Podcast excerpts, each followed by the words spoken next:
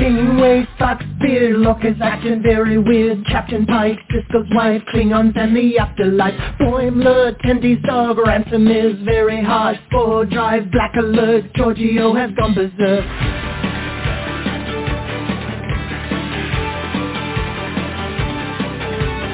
Teacher bat'leth, Edward is an idiot. Spock is dead, Worf is wed, Chekov's wearing red. Data's cat, Kempak's at, Q has had enough of that. Beam me up, make it so, everybody let's go. We talk about the series.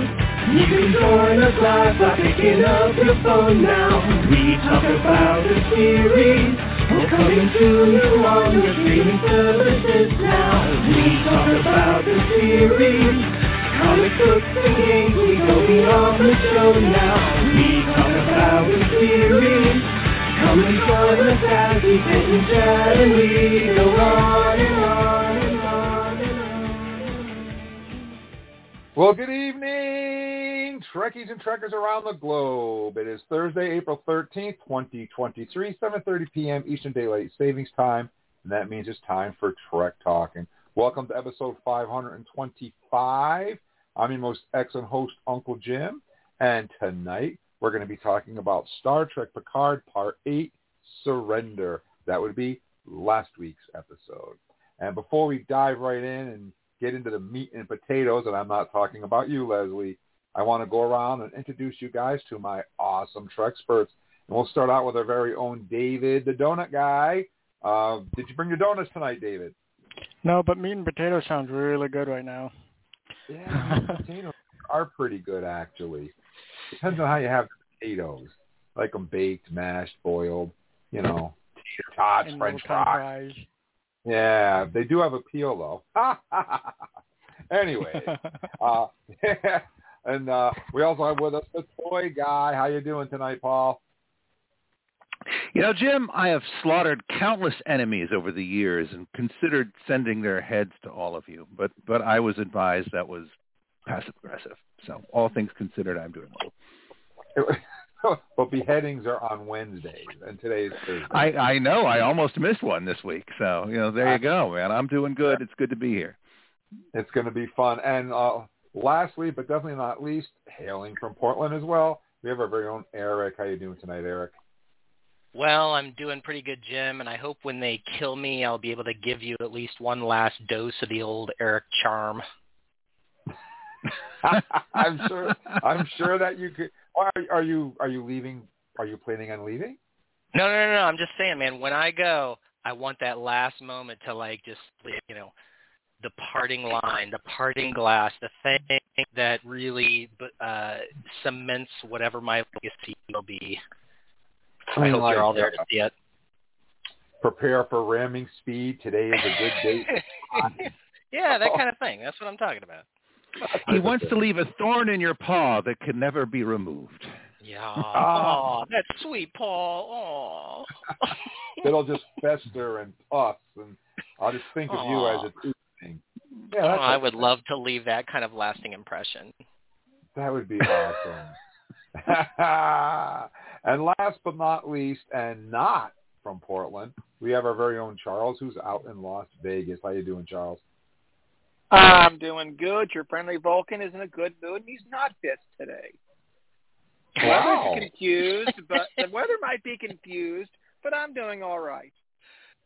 You, you know, we were talking before the show, and I, this might be the first time ever, but it's actually hotter here in Vermont than it is in Las Vegas. It's 84 here right now while we're doing the podcast.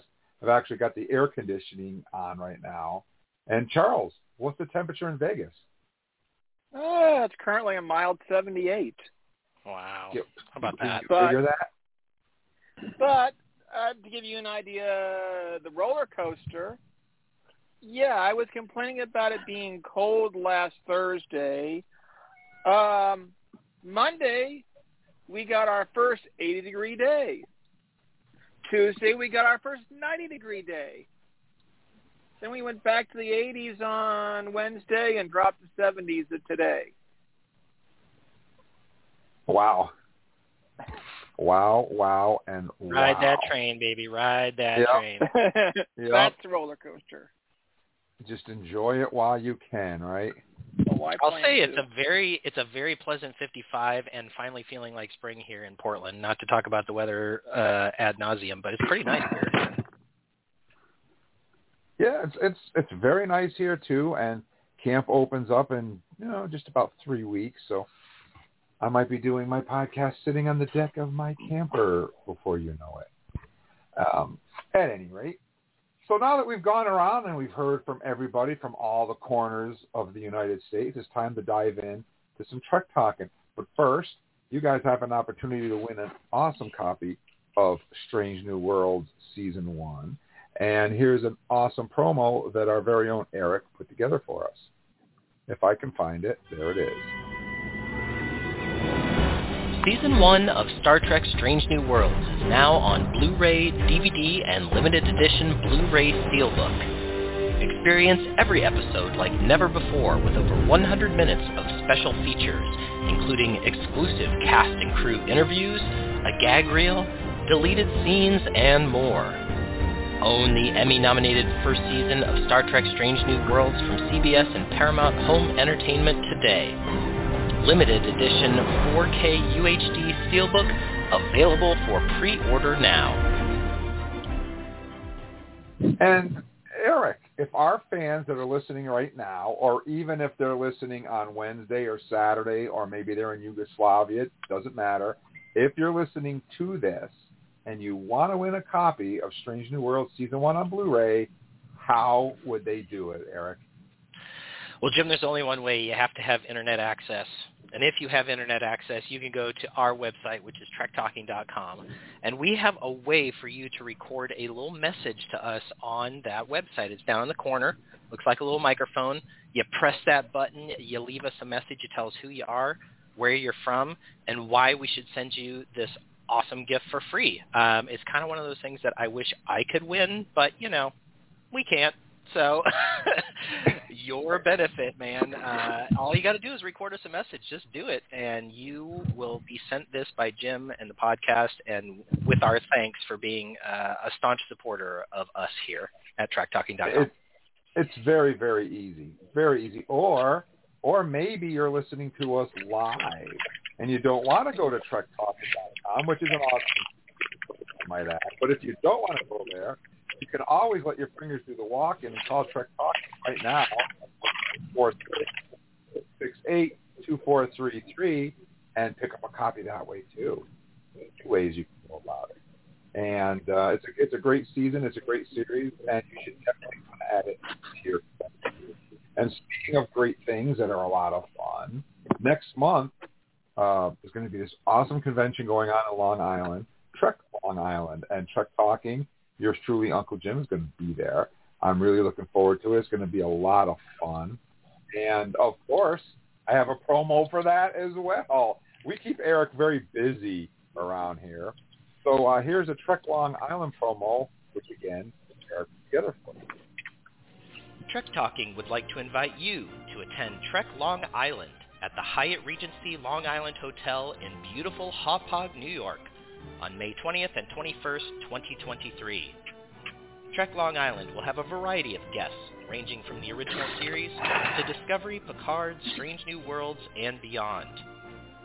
Doug Jones, David Ajala, Oded Fehr, Franz Nguyen, Isa Briones, Evan Evagora, Raven Dauda, Sandy Gimpel, Tanya Lemani, and Fumsil Satoli are just a few of the guests currently scheduled more to come.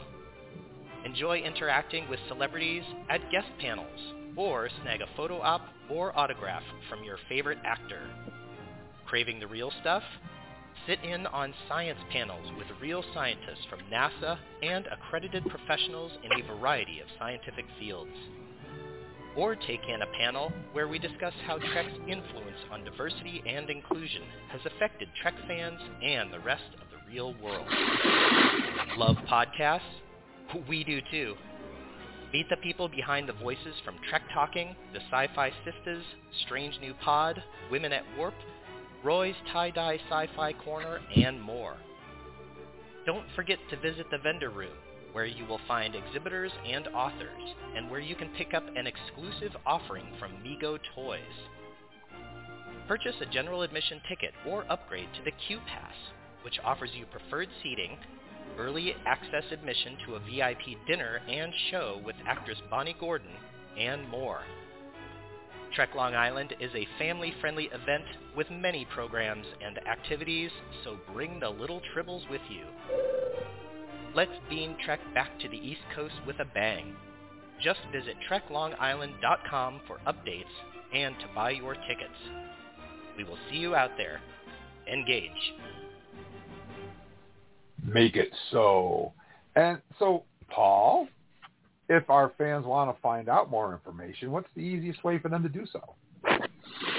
Well, what I'd recommend doing is finding some kind of a small animal, uh, bringing it in the backyard, and uh, conjuring up some kind of uh, netherworld demon uh, that may or may not request blood from a sacrifice, and say the words out loud, Trek talking Barada Nikto. Trek talking Barada Nikto ideally while the blood and entrails are mixing together and if you can time it right there should be some kind of a bolt of lightning striking. I mean that this is you know if you really know what you're doing you're probably not going to get all that the first time you're doing it right so you might want to practice if you need a little gentler way of doing it if your you know wife belongs to PETA or whatever then just go inside and get on the laptop and do trektalking.com okay either one of those ways is fine i like the first way because it's a little bit more you know attention getting and I'm really in this for the attention. So Paul, you that's, that's to all I say, got. Get a pen and paper to write all this down. yeah, right. oh boy, oh boy. Oh my god, that was amazing. That was amazing. yeah. Uh, Well, the things you learn on the radio, right? We are an educational program, Jim. You keep telling me that. So. the This secret life of uh, podcast DJs. Yeah, we're wait till I talk to Roy from Roy's Sci-Fi Die Die Sci Die Fi Fi well, Sci-Fi Oh Corner. my god, you better you better get that down, Jim. Like seriously. You're I need otherwise you're just Got a gonna sticky embarrass note? yourself. oh wow! Uh, Might but have yeah, write on both sides though. I uh, I will be on stage on Sunday interviewing Bonnie Gordon, who is the voice of uh, Star Trek Prodigy, so um, of the Protostar. So that's going to be a lot of fun. You guys can check that out on Sunday. I think it's at one o'clock on Sunday in Ballroom C, and you'll find me up there on the stage with Bonnie Gordon. It's going to be a lot of fun. I'm trying to get her to come on the podcast and chat with us. So that's that's my goal. I want to get her on the podcast, chat with you guys. So, anyways, well, that's all the all the news for now. It's time to dive right into the fun stuff. Uh, but first, you guys, you want to want to take a caller? Want to talk to a fan? Oh yeah, for sure. An Sure. actual fan who d- called our phone number. All right, if I can get this thing to work. Good evening. Thank you for calling Trek Talk. And what's your name and where you calling us from tonight? Kabla, my brother. It's Brother Ray. Ray, Hey, Ray. Hey. Wow. What's going on, Congratulations. Yo, I'm on, I'm on spring break.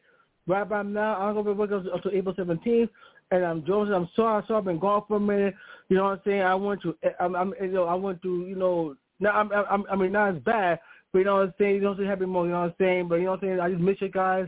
So right now, I say myself, let me call y'all and make sure you guys is okay. Oh, Uh, how yeah. was your 50th birthday, Ray? Yo, uh, uh, uh, uh, uh, uh, uh, Jim, let me just um, I, I'm, I'm, I'm gonna say I know there's a radio, but I'm gonna say this: at least I'm not dealing with no green Orion women. True. True, true, true. I'm not dealing with no green or Orion women. You know what I'm saying? I can't find none of them in New York City. You know what I'm saying? But you know what I'm saying? But it's kind of hard to find. You know what I'm saying? But anyway. well, it was Um, Patrick's Day, so I'm sure there were some green women running around somewhere. What do you expect? Okay, okay, okay. We expect right now out here in the Bronx is 81 degrees. Every everybody walking around where I live at with shorts on, playing basketball. You know what I'm saying? Playing skeletons. You remember skeletons? I cannot be. I saw I saw it happening. Wow. Yo, well, summer, I'm dead summer serious. Wow. Yo, I am dead serious. Yo, I was saying, I'm, I came upstairs to make sure I, I, I'm gonna go back outside like about another hour. So I come, I came upstairs. You know what I'm saying? I was, I think, about your guys. I just, I just want to call and say I'm okay, I'm alright. You know what I'm saying? I know baseball just started, or hell gonna break loose. You know what I'm saying? You know what I'm saying? You know what I'm saying? It's it's early season, but you know what I'm saying? At the end of the day, yo, I keep saying to myself, let's see what happens. But like I said, everything is fine with me. I, I, I'm cool. My family, my wife, everybody's fine. Have you had a chance to catch a Yankees game yet? Have you been over to the stadium? Um, yes, the other day. Yeah, yeah, yeah, yeah, uh, yeah. No, no, no, no. the other day, Um, no, actually, it was the first opening day. where- The, the first opening day, I, I went in there, right, and I, I couldn't get in. I couldn't get in because yo, yo, it was so, yo, it was so packed. I couldn't, I couldn't get in that joint. You know what I'm saying? So I, you know, so I had, to, I had to wait. Wow. You shoot, shoot. You need that seven? You, need that seven? I wonder how the oh, oh, how the Mets open day, uh, uh, you know, saying like that. But you know what I'm saying. But anyway, anyway, it's, you know, it, it was a beautiful week. Uh, I said I, I've been on since April 6th, right from school, and I'm going back to work on the 17th. So right now, right now today is Thursday. I am the. I got uh, what, a few more days left left before I go back to school, and I'm enjoying every minute of it. Wow. And you you do that, right? It sounds it sounds really nice. And you you know, um the Yankees, we'll see what happens. We'll see what happens. Um with Well, the you know, the Yankees would have a good record right now if it wasn't for the Tampa Bay Rays, who have gone 13 and 0 in the AL East, which is ridiculous. Yo, True. you saw that? Yo, yeah, dude. that? I well, I'm a Red Sox fan, and so I'm crying because we're number five right now. But yeah, seeing the Rays burn through people like hot butter right now is unbelievable. I cannot believe that. You know what I'm saying? But no one's dope. No one's dope. Just get the Timber Rays. Like I said, they just started. Like I said, always the same every year. When every Major League Baseball team comes out, right like this, you know what I'm saying? They turn, they turn, turn, turn to have a, have a have a new squad, and you know for a minute, including the Mets, it always had that perfect thing all the way here. We just started. Now, if you wait to run about, I'd say, I, I say, I'm not thinking this. We run like June, July, August. We're going to see what ha- happens from that point. Mhm. Yeah, no, it's so true. true, and we're not even we're not even 10% of the way through the season yet, so it's too early to tell one way or another. Yeah. Okay, Yeah, guys, it- one more thing. Okay, okay, okay, okay, guys, guys, one thing. I- I'm gonna give you a, a movie trivia. Okay, now I'm watching this flick right right now. I haven't seen since I was 13. I'm gonna give you. I'm, I'm, I, I'm gonna give you this. Viewer, viewer, if you're here, Yeah. Ferris Bu- Ferris Bueller Day Off. I'm watching it right now. yeah, now. absolutely. Oh yeah. Bueller. Bueller. Bueller. That's, That's why a I'm doing classic. the classic, yo. I, yeah, I was doing classic. I was doing classic. I, I mean, I, I, I was there last night, right? I saw. Uh, I mean, I mean, I, you remember Vice Squad? I haven't Uh, seen I never that watched that. It, yeah. You remember Been a Vice Squad? Uh, uh, Okay, okay, uh, okay, uh, okay. Now, okay, now you remember Kid New York, right? a John Carter Kid New York, right? Remember that girl was they took him man, man that uh, you know man that um that coffee shop that lady and then and then the same uh, you know the, the same girl did a vice squad as like you know as a, a, a vice squad you know a vice squad hooker like this and everybody trying to kill her. Hmm. I know it's old, but Yeah. well, you know me, Very man. old. I'm a cut. You know, you know, you know me. I'm a cut. You know, I'm I'm I'm I'm cut too. Yo, I'm I'm I'm brother, brother, this. Uh, brother, I still watch Married with Children still. Wow. That's a good show. Oh, It's a funny show. I mean, I will That admit. is- But Al Bundy, you can't. Uh, no, yes. But I say, guys, let me go outside and finish this night right there. Cause right, I'm right right now. Don't ask me why, but somebody, uh, yo, yo, yo, somebody in the party, party is barbecue right now. And it's too, uh, it's too early for barbecue right now. I'm going outside to do the barbecue. Uh, quick guys next week. Right now, you know what I'm saying? It's amazing. It's barbecue weather. barbecue time it Right is. by now, dude, we're in April. We ain't saw barbecue around, around like May. We, I mean, Mhm. we, we in, in, in, you know, in April. You know that means they ain't playing today. Tonight they want to do the thing. They ain't playing. Well, you know what, Ray? You can always go. You can always go to the boardwalk at Coney Island, stop at Nathan's, and get yourself a nice chili dog with cheese I already did and that. some fries. I already, I've been did that Monday. I, Oh, you Monday I, already I did did that that? Monday. Oh no! Oh yeah, I did, I did. I did that Monday because no why? Because a friend of mine from my job, he just told me, uh, he called me Monday morning, about, yo, you go call out. I, yo, I, I did. I got to it around like ten o'clock. We went down. We done. Y'all got my trade doors all right. Trust me. But my next step, I gotta wait like another week or so. I'm gonna go to Philly to get my original Philly cheesesteaks. I love my There you. in Philadelphia. Now that sounds good. And Philadelphia. The only problem is, is I say, um, the jalapenos, they told me this shit's got more hotter. I said, you guys, you know what? I can deal with it. Oh, I'm sure that you can. You're Oh, the man, yes, Ray. Yes, I did. So that's it, guys. Let me get going. You guys have a good night. Everything else, God bless you. Enjoy your show. 525, right? Yo, I'm happy for you guys. Happy for this episode. Enjoy the night. I'll call you guys next week. You know what I'm saying? Have a chance. But you're saying, God bless you. And like I said before, kapla. Kapla. Have a good night, Ray. Wow. Thanks, All right, man. guys. All Take care. Anytime. That was Ray. Ray from the Bronx. He's a he's a regular. He's a Yankee fan, and we'll see what happens when the Yankees and Mets meet up.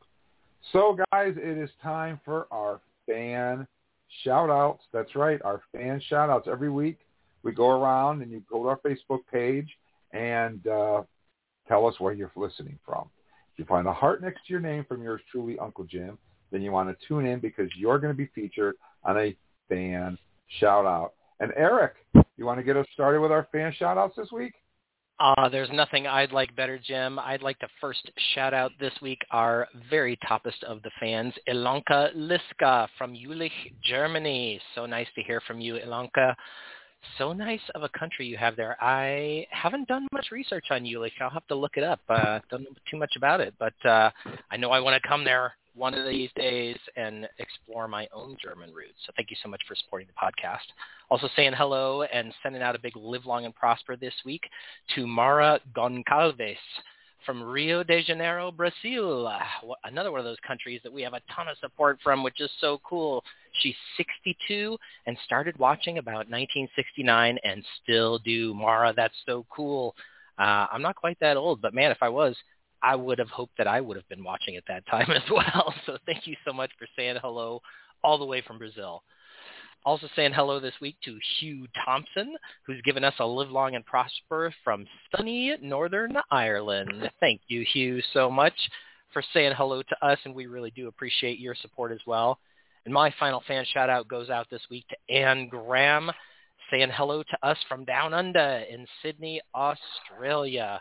Ah, man, you have some cool architecture, some cool landscapes, some cool water, all kinds of cool things down there in Australia. Anne Graham, thank you so much for supporting our podcast. And I know that Charles wants to bring it back stateside and say hello to some people in the Northeast, don't you? Yes, I definitely do.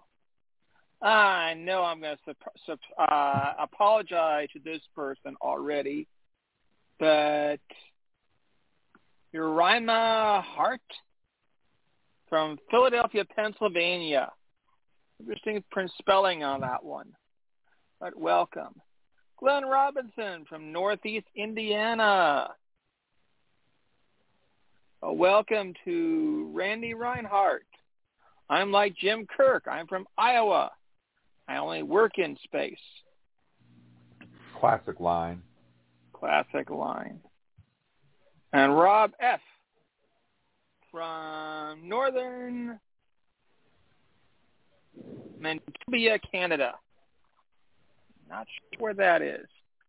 Maybe that's up near our uh, Canadian friend. But onward and forward. David, who's on your list? Yeah, I would like to take it up to my hometown state is welcoming uh, David Boucher from Lakeville, Minnesota, USA. Just a little suburb off of my main city. Um, also, uh, another welcome to uh, Chris M. Smith from Tacoma, Washington. Thank you very much. Uh, so I would also like to mention a top fan, um, Chuck Matheny from Granger, Indianapolis. And another top fan for Linda M. Carr, Sweet from Sweet Home, Alabama. Thank you all for listening. And Paul, who's on your list? All right, man. We got all kinds of great folks here this week that are chiming in. First of all, we are going to bend the compass needle and head over to Basel, Switzerland on the Rhine. And we're going to say hello to Sibyl Hugi in uh, Switzerland there. Phenomenal part of the world. Uh, Sibyl's uh, greeting us with many fabulous emojis, including the uh, live long and prosper sign there. So very, very cool. Uh, a little bit of a journey to our next place. Um, I was actually not too far away from here uh, relatively recently uh, in uh, gorgeous Nicaragua. Abby Steinmetz Burke is a fan who's saying hello. Abby, thanks for listening to the program and for keeping up with us and expressing your enthusiasm for all things Star Trek.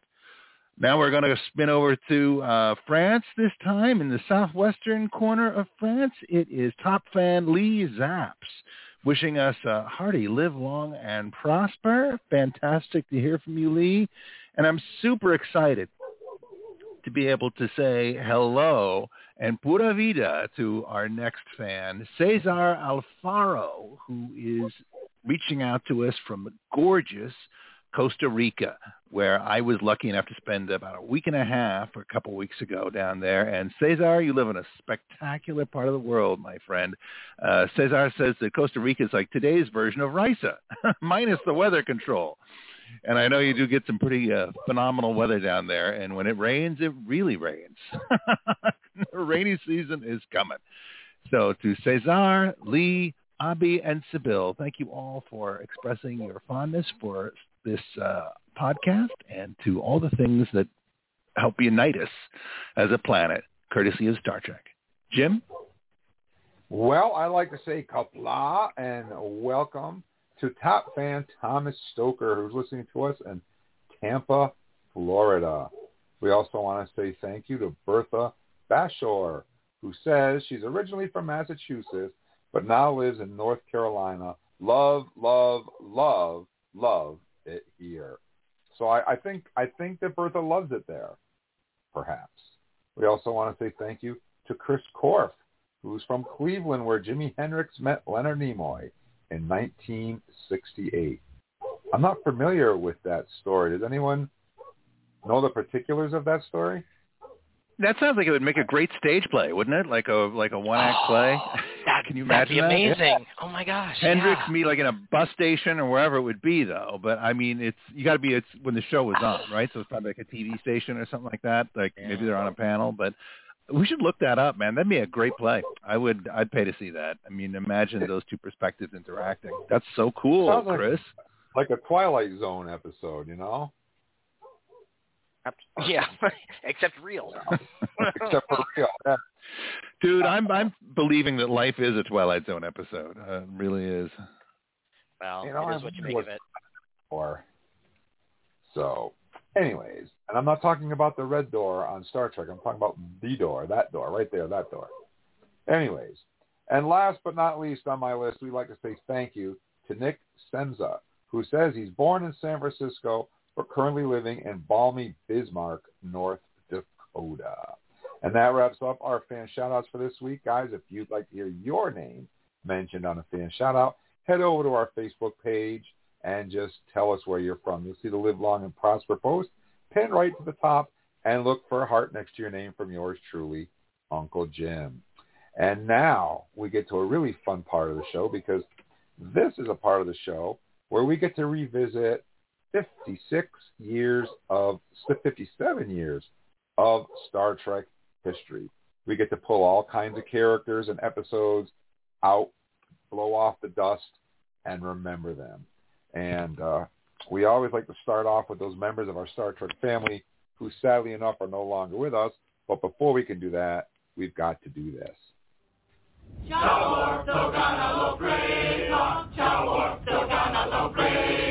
That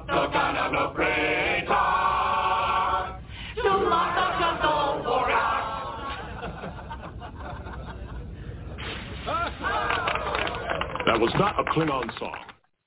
Okay, Eric. So we're going to start off by remembering those members of our Star Trek family who, sadly enough, are no longer with us. So uh, you want to get us started, Eric? Yeah, Jim. Um, this week we have six members of our Star Trek community who we are remembering. The very first is actor Stanley Adams born April 7th, just last week, uh, who, of course, uh, had three different ways that he touched the Star Trek world. In 1967, he played Cyrano Jones in the original series' second season episode, The Trouble with Tribbles. He also co-wrote the third season episode, The Mark of Gideon, and then eventually went on to provide his voice in the animated series' first season episode, More Tribbles, More Troubles, of course, reprising that Cyrano Jones role. Um, he was born in New York City and did many films during the 1930s, but primarily made a career of theater. Um, this was after he served in World War II, uh, where he was a staff sergeant in the U.S. Army Corps of uh, Army Corps. Excuse me, I work with the Army Corps of Engineers quite a bit. Um, his acting career uh, resumed after the war uh, when he was in the 1951 film version of Death of a Salesman. That uh, he had played the same role back in his theater days. Uh, and that was a great film adaptation of that. And then he went on to do a lot of other films, including North by Northwest, uh, Breakfast at Tiffany's, Lilies of the Field, uh, and Stanley Kramer's 1965 drama Ship of Fools. Um, he worked throughout the 70s and unfortunately eventually suffered a back injury that rendered him unemployable. But what a great legacy of theater, film, and television that Stanley leaves behind. So uh, we do miss you, Stanley. Thank you for giving us Tribbles, and uh, happy birthday to you. Also, happy birthday this week to Anthony Caruso, who played Bella Yeah. in the TOS second season episode, A Piece of the Action. Um, if you are looking for a guy to look like a rough mobster, this is one of your choices. Uh, for more than three decades, um, Hollywood actually defaulted to a very small group of actors when it came to mobsters, gamblers, and racketeers, and Caruso was one of those guys. He looked, you know, menacing enough and uh, was used in countless film and television episodes uh, beginning in 1941. Uh, in 1934 is uh, when he first decided to go into acting. He originally really wanted to be an opera singer, which I think is fascinating, uh, but then eventually took up acting instead and uh, was featured in, of course, many, many, many films, uh, most notably maybe 1940s Johnny Apollo, 1950s The Asphalt Jungle. Uh, but honestly, to get through his list of credentials, uh, I was scrolling through IMDb, and it takes like seven to eight spins of the mouse wheel. So it is many, many credits, way too many for me to go through. Um, and in stark contrast to his screen image, Caruso was actually the consummate family man in private. Uh, he was happily married for 63 years and enjoyed gardening and cooking. So Anthony Caruso lost 20 years ago back in 2003 at age 86. Uh, happy birthday to you, sir. Happy birthday and remembrance is also going out this week to Arthur uh, Batanides, uh, who played, of course, Lieutenant D'Amato in the third season episode that which survives. That's TOS. Uh, he's the guy who died rather badly by cellular disruption. Yeah, you probably remember a blue shirt who who takes it on the chin pretty hard. um, he got into acting uh, way back in the day, uh, doing stand-up routines in front of fellow GIs during World War II, and then eventually kind of came out of the war, became this all-purpose actor that was featured in a few different, um, you know, non-credited roles, uh, and then eventually made tons and tons of television appearances: Happy Days, Odd Couple, Outer Limits. Um, he was, and then he had kind of a thing for a couple of epics. He was in uh, the 1956 biblical epic, The Ten Commandments, and in 1960s Spartacus. Talk about a resume. Um, it's pretty cool lots of other henchmen that he played in several episodes of like Twilight Zone and other uh, television shows like that. Um, actually died on the same day as John Newland, who actually was the director for Errand of Mercy. Uh, so Arthur Batanides, happy birthday to you. Would have been uh, would have had a birthday on happy birthday as well to Lee Bergere.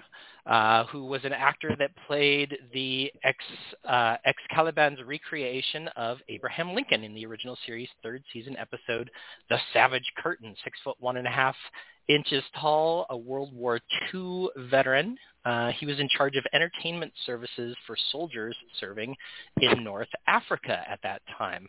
Uh, also probably best known for his portrayal of Joseph Arlington Anders on the television series Dynasty from 1981 to 1983. Also appearing in another major soap, Falcon Crest, and making a name for himself there. But really another guy whose resume you look at, uh, more than 200 television appearances uh, from the Munsters and Addams family to Mission Impossible to The Love Boat, Murder She Wrote, all over the place. So Lee Bergere, quite a prolific and uh, good actor. Obviously, you don't get that much work unless you know what you're doing. So, uh, happy birthday to you, sir. Would have been uh, would have had a birthday on April 10th. Happy birthday! And I got to well. tell you, yeah, go ahead. Speaking speaking of Abraham Lincoln, he wore that black top hat, right? Everyone's familiar yes. with the hat. Well, down in Arlington, Vermont, at Todd Lincoln's mansion, you can actually, if you're in Vermont, you happen to be in Vermont, you can go to Todd Lincoln's cab or mansion, and they have Abe Lincoln's hat there on display. Um, he he toured around and stopped there. He spent one night there and left his hat there with, with and they have the hat on display, and you can actually go there and see the actual hat that Abe Lincoln wore, which is pretty cool. So I just want to throw that out there. All right. That's well, cool. next. Absolutely. No, that's really cool. Uh, happy birthday as well this week. Uh, April 12th would have been his birthday to Charles Lewis Napier. Uh, yeah. talk about another like quintessential face that you've seen all over the place. Um, he made his mark in Star Trek twice.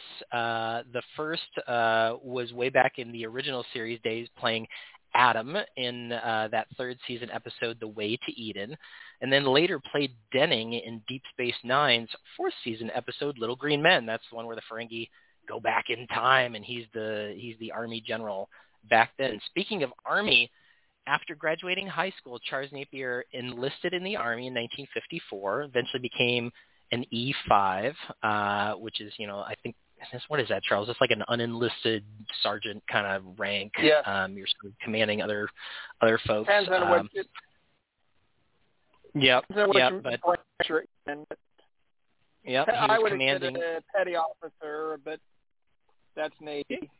Yeah, this is Army, and he was in command of an airborne infantry at that time. Um, interesting fact that episode of Star Trek that he did during TOS was right at the beginning of his career. He had just a couple of uncredited roles prior to that, so that he was really kind of new to acting at that time. And and he not only provided the acting, but he actually wrote those songs that he played in The Way to Eden, uh, together with Craig Robertson and Arthur Heineman. Um, those latter Amazing. two, uh, doing those lyrics, but he did all the music, which I think, and he sang all his own, uh, you know, voice. So it wasn't like somebody else sang for him. It was, um, it was him. So he's Did his own vocals. multi-talented. Did his own vocals. Um, and then after Star Trek throughout the 70s and 80s, definitely a lively character actor. He usually played edgy military types and menacing bad guys. uh, he did that maybe like one of his most quintessential ones, if you're a Rambo fan, is in Rambo First Blood Part 2, um, where he played Murdoch. Um, he was also in the Austin Powers movies as Commander Gillimore. Uh, he was also in the Blues Brothers as Tucker McElroy. He was also in Handle with Care as Chrome Angel. He was in Silence of the Lambs as Lieutenant Yeah. Doyle. So talk about that that guy that you trust just because of the way that he looks and uh, you know sort of uh, moves about space. but he was it not okay. So he's an he's a military man. He was an actor, and then he also just had a great voice, and so he lent his voice talents to myriad series throughout the years. Um, we're talking like dozens of appearances in uh, voiceover stuff. I'll just pick out a few, like Superman the animated series, um, The Legend of Tarzan, The Mummy, Justice League Unlimited, The Simpsons. He did a video game, Quake 4. Uh, he did that series that we've talked about a few times, The Batman, which was amazing, Squidbillies, and then at the very end of his career, he was in Archer in 2011. So Charles Lewis Napier, uh, what a resume, what a career, um, and two Star Trek appearances, which is pretty cool. So Herbert, um, Herbert, Herbert, Herbert. Yeah. Herbert. That's right. So birthday just yesterday, April 12th, 1936. Happy birthday, Charles Lewis Napier. And our final fan, or excuse me, birthday remembrance goes out this week to another amazing actor, uh, Paul Sorvino, who we lost just not even a year ago at age 83. Um, he was the Italian-American actor who played Nikolai Rozhenko in the seventh-season episode Homeward. That is Worf's human dad. Um, and uh, Paul was the son of Italian immigrants, which is very befitting of many of the roles that he would play later in his life. Um, he's also the father of Mira Sorvino, one heck of an actress, Emmy Award winner, if I remember right. Um, and though a real another guy who originally aspired to become an opera singer, uh, but built a very solid career uh, starting in the 70s and, and working onwards. Um, very recognizable for his role as Paul Cicero in 1990's Goodfellas, probably one of the best gangster movies ever made. Um, that same year, he played the doomed villain Lips Manlis in Dick Tracy, which is a little guilty pleasure of mine. I love that movie. he did plenty of television, um, known for his year and a half stint as Sergeant Phil Cerreta on TV's Law and Order. And then uh, keeping himself busy throughout his whole career, he performed in over 100 movies and over 30 TV movies throughout his career uh, including that underappreciated uh, performance of uh, per- portrayal, rather, of Henry Kissinger in 1995's Nixon. Um, he was also in that great Romeo and Juliet movie from 1996 with Leonardo DiCaprio that I also have a soft spot for. and at the time of his death last year, he still had three movies that had not yet been released, including The Ride, um, which he was in alongside his wife Dee Sorvino. So um, Sorvino was an inspiration to many people. He suffered from really severe asthma and um, had to manage his uh, disease in a lot of different ways throughout his acting career and actually wrote a best-selling book entitled How to Become a Former Asthmatic. Um, he also started the Sorvino Asthma Foundation based in New York City. And this guy didn't stop there. He loved dogs. And so last but not least, he founded the Dogfellas Dog Adoption Organization in February of 2002 with his family. It's based in Manhattan and Pennsylvania. Dogfellas, you guys. I mean, come on. That's amazing, right? that's a great that's, that's a, a, great handle, man. That's good stuff. That's a bar well, happy, happy birthday to Paul Sorvino, and happy birthday to all of those who have gone before us in the Star Trek community. Uh, your contributions are always appreciated, and we love you all. Uh, so let's just take this birthday candle and pass it burning and bright right over to Charles. Charles, take it away, buddy. Okay, got to get a deep breath and get started on these. We got a bunch of birthdays to go through. Jim Podak, a actor and writer who voiced Mandel in Lower Deck second season episode First First Contact. Michael Spound played Lorum in Voyager's second season episode Dreadnought and Life. Did a lot of classic 80s, including uh, some of our favorites, Love Fantasy Island, Murder, She Wrote. Haley Joel Osment he vo- uh, voiced O'Connor uh, O'Connor in four in fourth in Lower Decks fourth episode Moist Vessel. Interesting that most people are not familiar with this actor, but his first movie he ever played in, he was in one minor role in a TV show, and then his first movie was in Forrest Gump did some voice acting for Family Guy and American Dad, but his one-liner is one a lot of fans are very familiar with when he quoted the line, I see dead people. Yeah. Yes, So That's a great Sense. Sixth Sense, man. Six Sense. Such a great movie. Six Sense, exactly. Yep. And this one, I'll probably have a little help from Paul. Bill Irwin, American actor and comedian who played Su'Kal in Star Trek Discovery's third season episode, Su'Kal, and That Hope Is You Part 2, and fourth season episode, Kobayashi Maru. He appeared in Bobby McFerrin's Don't Worry, Be Happy. He also appeared in a lot of Elmo shows as Mr. Noodle. He also had a reoccurring role in CSI. I had to check and see if anybody was familiar with Mr. Noodle, and Paul said, "Oh, I do." well, you know, in our house, uh, and it's not just because we we have a child, but uh, we are massive Sesame Street fans here. I'd say we were cross generational Sesame Street fans because I remember when it first came out, and uh, it's just a revolutionary part of America in terms of how much stuff that's done to educate people and create uh, you know, spaces for inclusion uh, in, in folks with disabilities and just uh, you know get the inner city more exposed into the lives of regular people across the country. It, it's a remarkable show, and uh, you know during like the kind of latter era where you know they brought the Elmo character on there, there is a whole segment right when Elmo's World for years and years and years character called Mr. Noodle, who's just hilarious. I mean, he's like a mime, basically, and he's been played by number of different actors over the years. But it's just, it's uh, if you watch these over the, over a, a bunch of time, you just, it's magnificent the amount of work that went into this, how uh, uh, they would take really confusing subjects and make them very accessible and approachable for kids. Uh, just by using humor to educate, and that's something that uh, you see Bill Irwin do to a, a, just an insane degree. I mean, he's just un, you, he's just constantly moving. He's constantly funny. He's just hilarious. I had no idea, Charles, that it, he was the same actor who played Su'Kal Yeah. until you discovered that and pointed that. I was just how remarkable, how remarkable. Yeah. But go uh, hop onto YouTube and look at some of his. Uh, sketch uh, sketches. God, I can't even talk.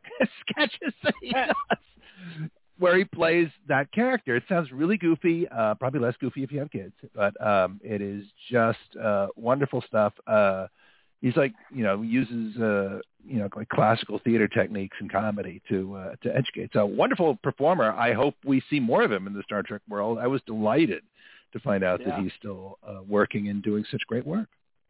Let's hope so.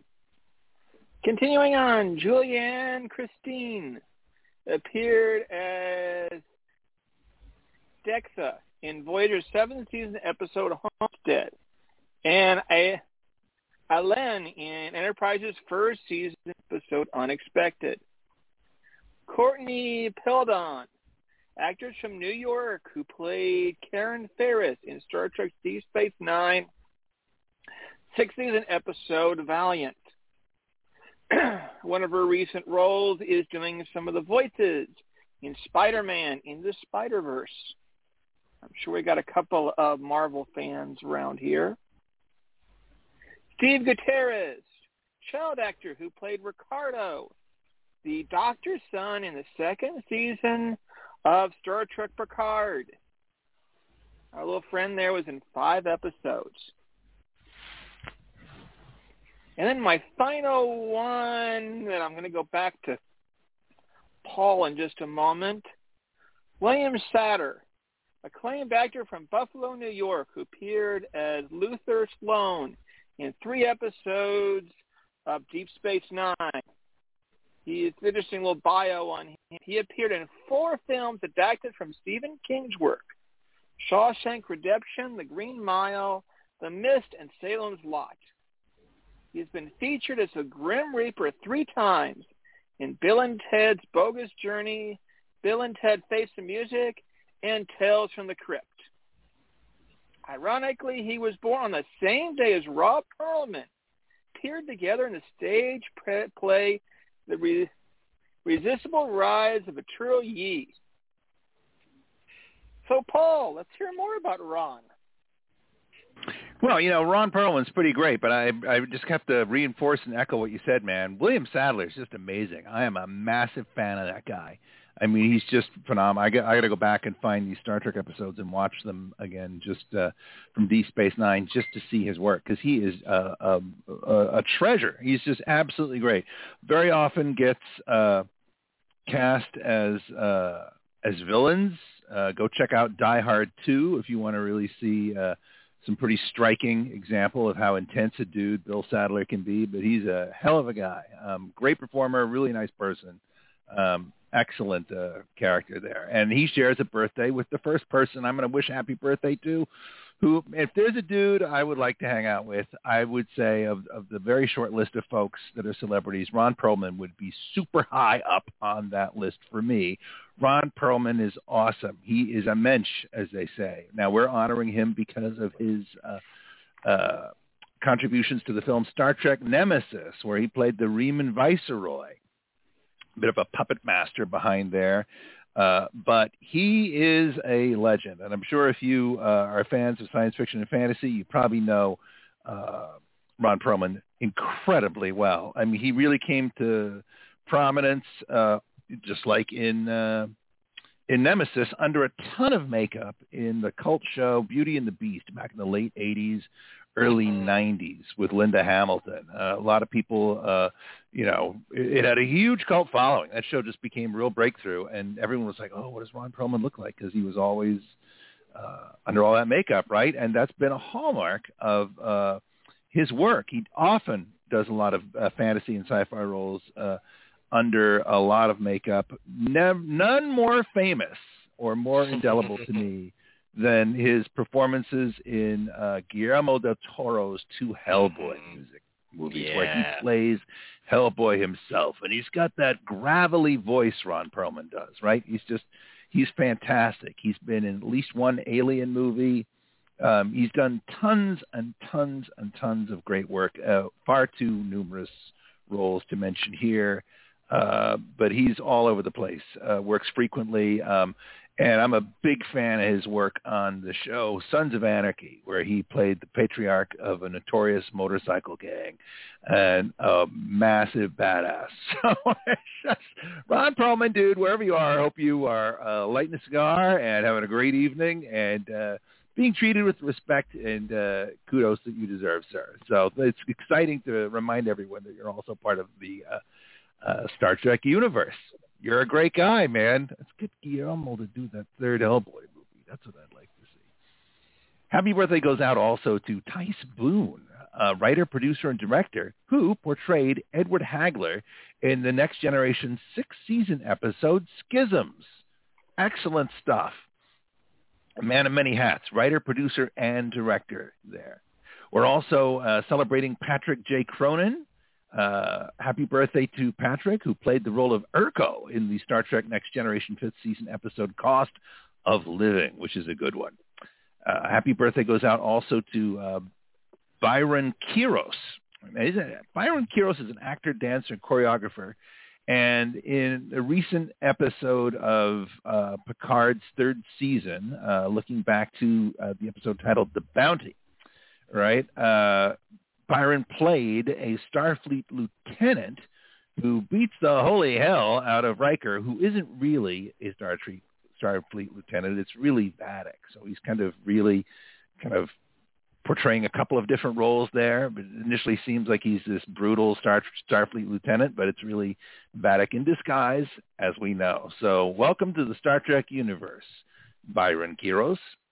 Happy birthday also goes out to uh, Matthew Burasa, who played Decius in Star Trek Strange New World's first season episode of Quality of Mercy. So we're getting into some of the more uh, recent shows here, but we're also honoring folks who uh, were in the original series episodes as well. One of my personal favorites, second season original series episode, Assignment Earth.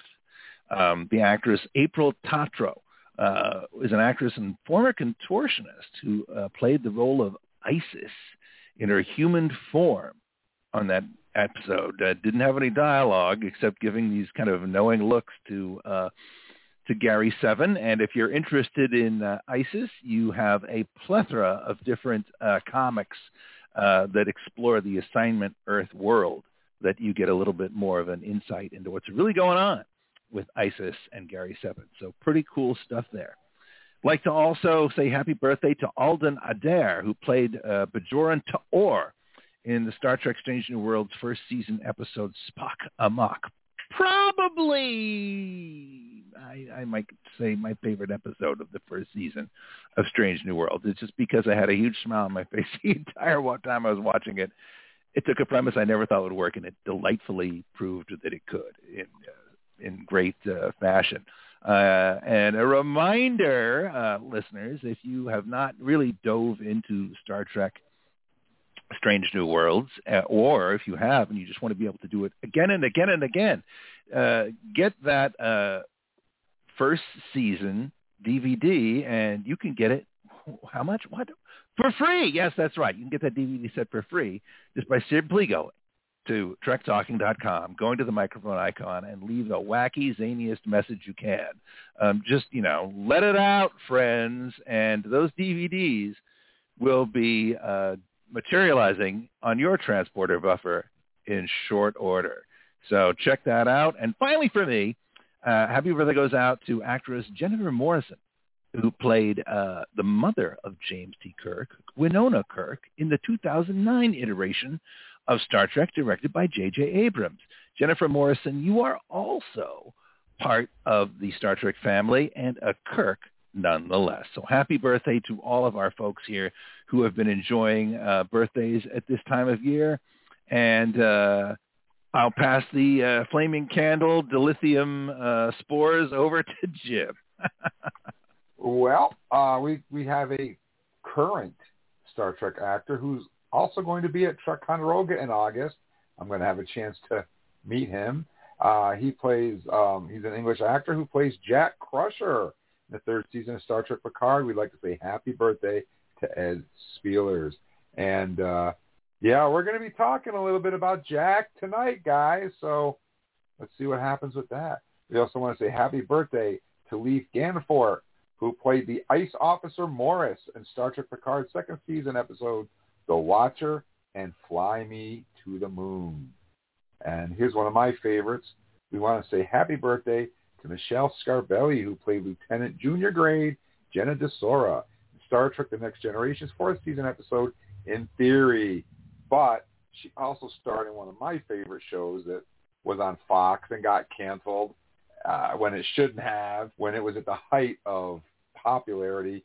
Uh, she played Susan Francisco on Alien Nation, George's wife.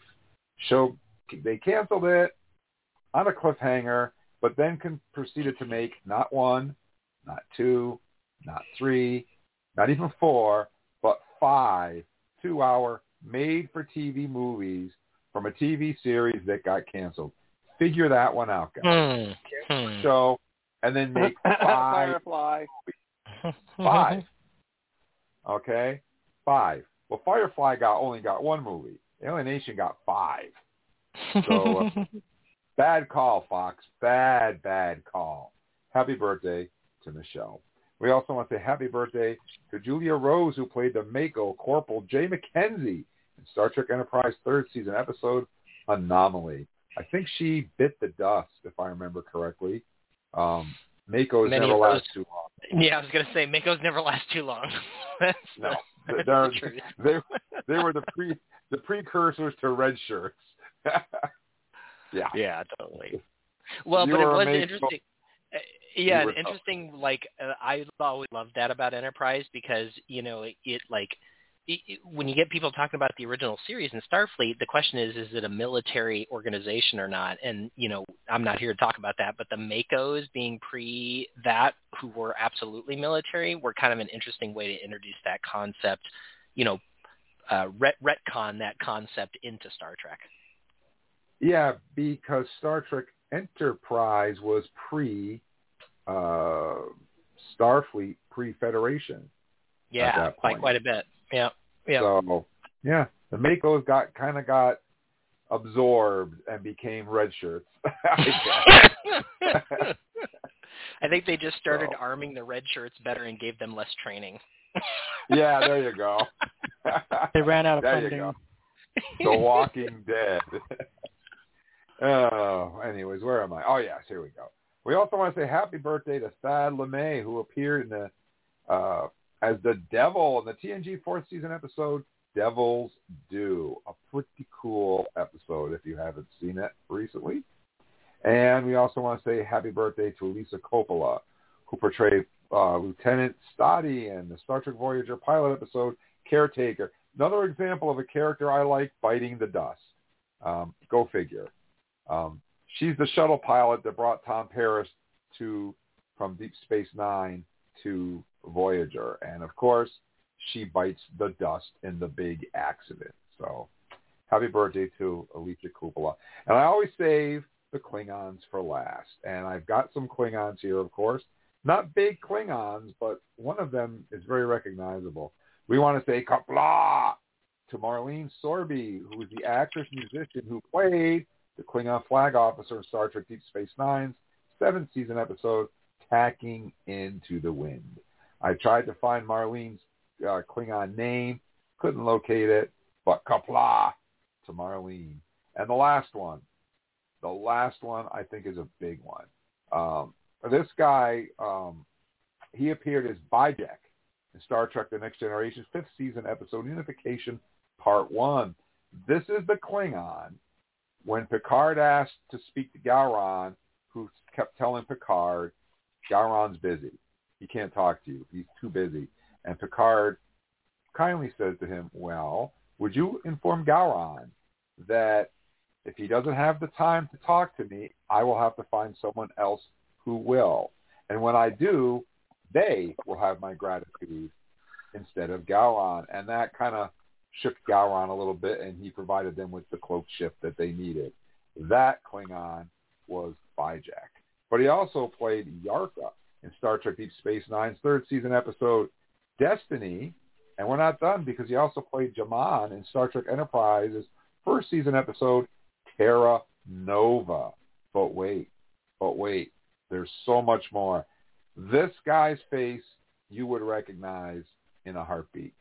Uh, oh, yeah. Because he also starred in Encino Man, Stargate, Stargate Atlantis, Independence Day, The Mummy, Daredevil, Planet of the Apes, seaQuest DSV, The X-Files, and The West Wing. And that's just to name a few. And Paul, this awesome actor that we're talking about, what is his name?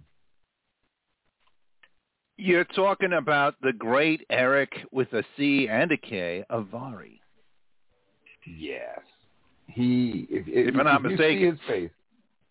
Yeah, you would know him. You would. He's the guy in the beginning of Stargate, uh, Independence Day. He's he's putting the golf balls. I mean, this guy's got the most Jim, he's on face. he's on he's in three episodes of another guilty pleasure of mine, which is Warehouse 13. I don't know why I love that show. It's so formulaic, but it's kind of like one of those that you just can't stop watching. yeah, yeah. He was in uh he was in the uh the the Brendan Fraser movie The Mummy as well. I don't know if you mentioned Oh, that. that's what a great. Yeah. As was Oded Fehr. Yeah, that's right. Yeah, yeah. But That's he's right. uh, he's definitely done a lot of good stuff on there. Um, I'm pretty sure he was in the original. I never watched the Stargate series, but I'm pretty sure he was in the original Stargate movie uh, as Yes, well. he if was I'm not like mistaken. like but pre-series. Oh yeah. yeah, he, he was he's terrific. He's just one of those faces that's just immediately uh, engaging. He looks like like if you had to, you know, uh, you're casting a movie where it's like you're going over to meet your girlfriend's father, and he's kind of an intimidating academic, perhaps. You're going to cast this guy. I mean, it's just he's got that face, Yeah. right? You you Yeah, over to really engaging. and you check out all the things that this guy has done. Just, but he did play a Klingon, so that's why he makes my list. so, happy birthday! And guys, that wraps up our birthdays. Our phone number here is six four six six six eight two four three three. We still have an hour to go, which is great because we have a lot to talk about. And right now, we're going to start talking about Star Trek Picard Surrender on our Facebook Yes. page you got our fans to score the episode on a scale of 1 to 10, with 10 being the best. And Eric, what did our Facebook fans have to say about Surrender? Oh my goodness, we have so many great comments from our fans this week. We're going to start out with top fan Lee Ann Goebel, who gave it a 9.5 and not a 10, only because I need to know what Jack is, and they left us hanging, which ironically is one of the reasons I loved it so much. Yeah, I feel you. You're right on that razor's edge, right, Leanne? Thank you so much for saying hello to us.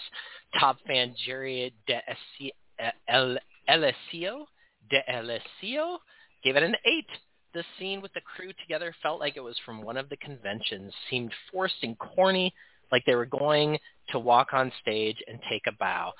Thanks, Jerry. Also, Bella Bognar gave it an 8. Uh, it would have been a 10 if it wasn't for Tavine. Oh, yeah, yeah. Okay. we'll talk about that later. Manya Koretz gave it a 10 exclamation point. This season is incredibly good with a big heart. Top fan Sandra Louise Clue gave it a 9. It was so good to see them all around the table again and loved Data's new persona. Mrs. Ruby A.G. Bonilla gave it, uh, uh, well, eventually a 7, a seven but uh, there was a lot of explanation here. Cliffhangers are fine, but same cliffhanger as episode before? Eh, Villain says time to know what he truly is, and we don't find out. That's literally how they ended the previous episode and then started this one. I totally agree. this episode about to open door, and they won't. What I also disliked in this episode was how drawn out their slow walks were and drawn out some of their suspenseful dialogue was. Few times I was able to fast forward and still got what the episode was about, so I'd say a 7. I actually loved how Geordi and Data's BFF friendship was reclaimed. Thank you, Mrs. Ruby A.G. Bonilla. That was a great review. Tim Rader gave it a 10. The data lore sequence was beautiful. Plus, Amanda Plummer was just so good as Vadic. Kimberly Cook said 10. I think Troi is a changeling. She was excellent. I enjoyed the new characters as much as the TNG cast, but glad to see Vadic gone. Top fan Doran Scott said 6. It was very stretched out. Liz King said 10. Loved it and cried and laughed multiple times. Held my breath a few times also. Me too, Liz. Top fan Adam J. Waldrop said 7.5. Stop dragging the Jack story uh, storyline out. It's uh, getting hard to care. Best scene was Worf, Riker, and Troi. Last scene on Bridge was a close second. Thanks, Adam. Stephanie LeMay said 10 so freaking good. Loved it when Data came over to Lore. I couldn't lose Data for a third time. Loved seeing them all together around the table. I can't wait to find out what is behind the red door. Top fan Frank Stryber said 7.7 of 9. Excuse me. 7 of 9. So I think I'd round that up to like a 7.8 out of 10. So 7.8 from Frank. Thanks, Frank. no, he said, just kidding, a great 9. Its only negative point was the secret about Jack is dragging too long. Hmm. Theme from our fans this week. Top fan Joseph Hughes said 10, enjoyed seeing 7 saying, get off my bridge, and then what happened next? Julie Goodwin said 10, and that's just starting with those biker jackets. And Vadic's last words. John Murray gave it a 10. The story is great. Loved how it stopped at him opening the red door. Hate that you are all making us wait until next week. Sad that only two episodes are left. Happy that we got to see TNG crew all together once again. Really wish for a Titan show. Oh, John, we all do. Emma Louise Fillier gave it a 10 with an exclamation point. Can't believe they ended it there. Ha ha. Bloody hate cliffhangers. I bloody hate them too, Emma. And finally, our last fan, Minashiki Sundaram Murali gave it a 9.5, getting into nice TNG-style storytelling. Data reunion is nicely done, yet surprise maintained. And that, you guys, gives us a fan score this week of 9.1. And that's very respectable. We've had a 9.6, a 9.5, a 9.3. This is the fourth highest score for the season. So uh, we're back up from that 7.9 last week for sure. Charles, I'm sure there's some background information that we all would have liked to have known before this show. Can you provide us with a little bit of background here on our cadet training segment? I sure can as computer.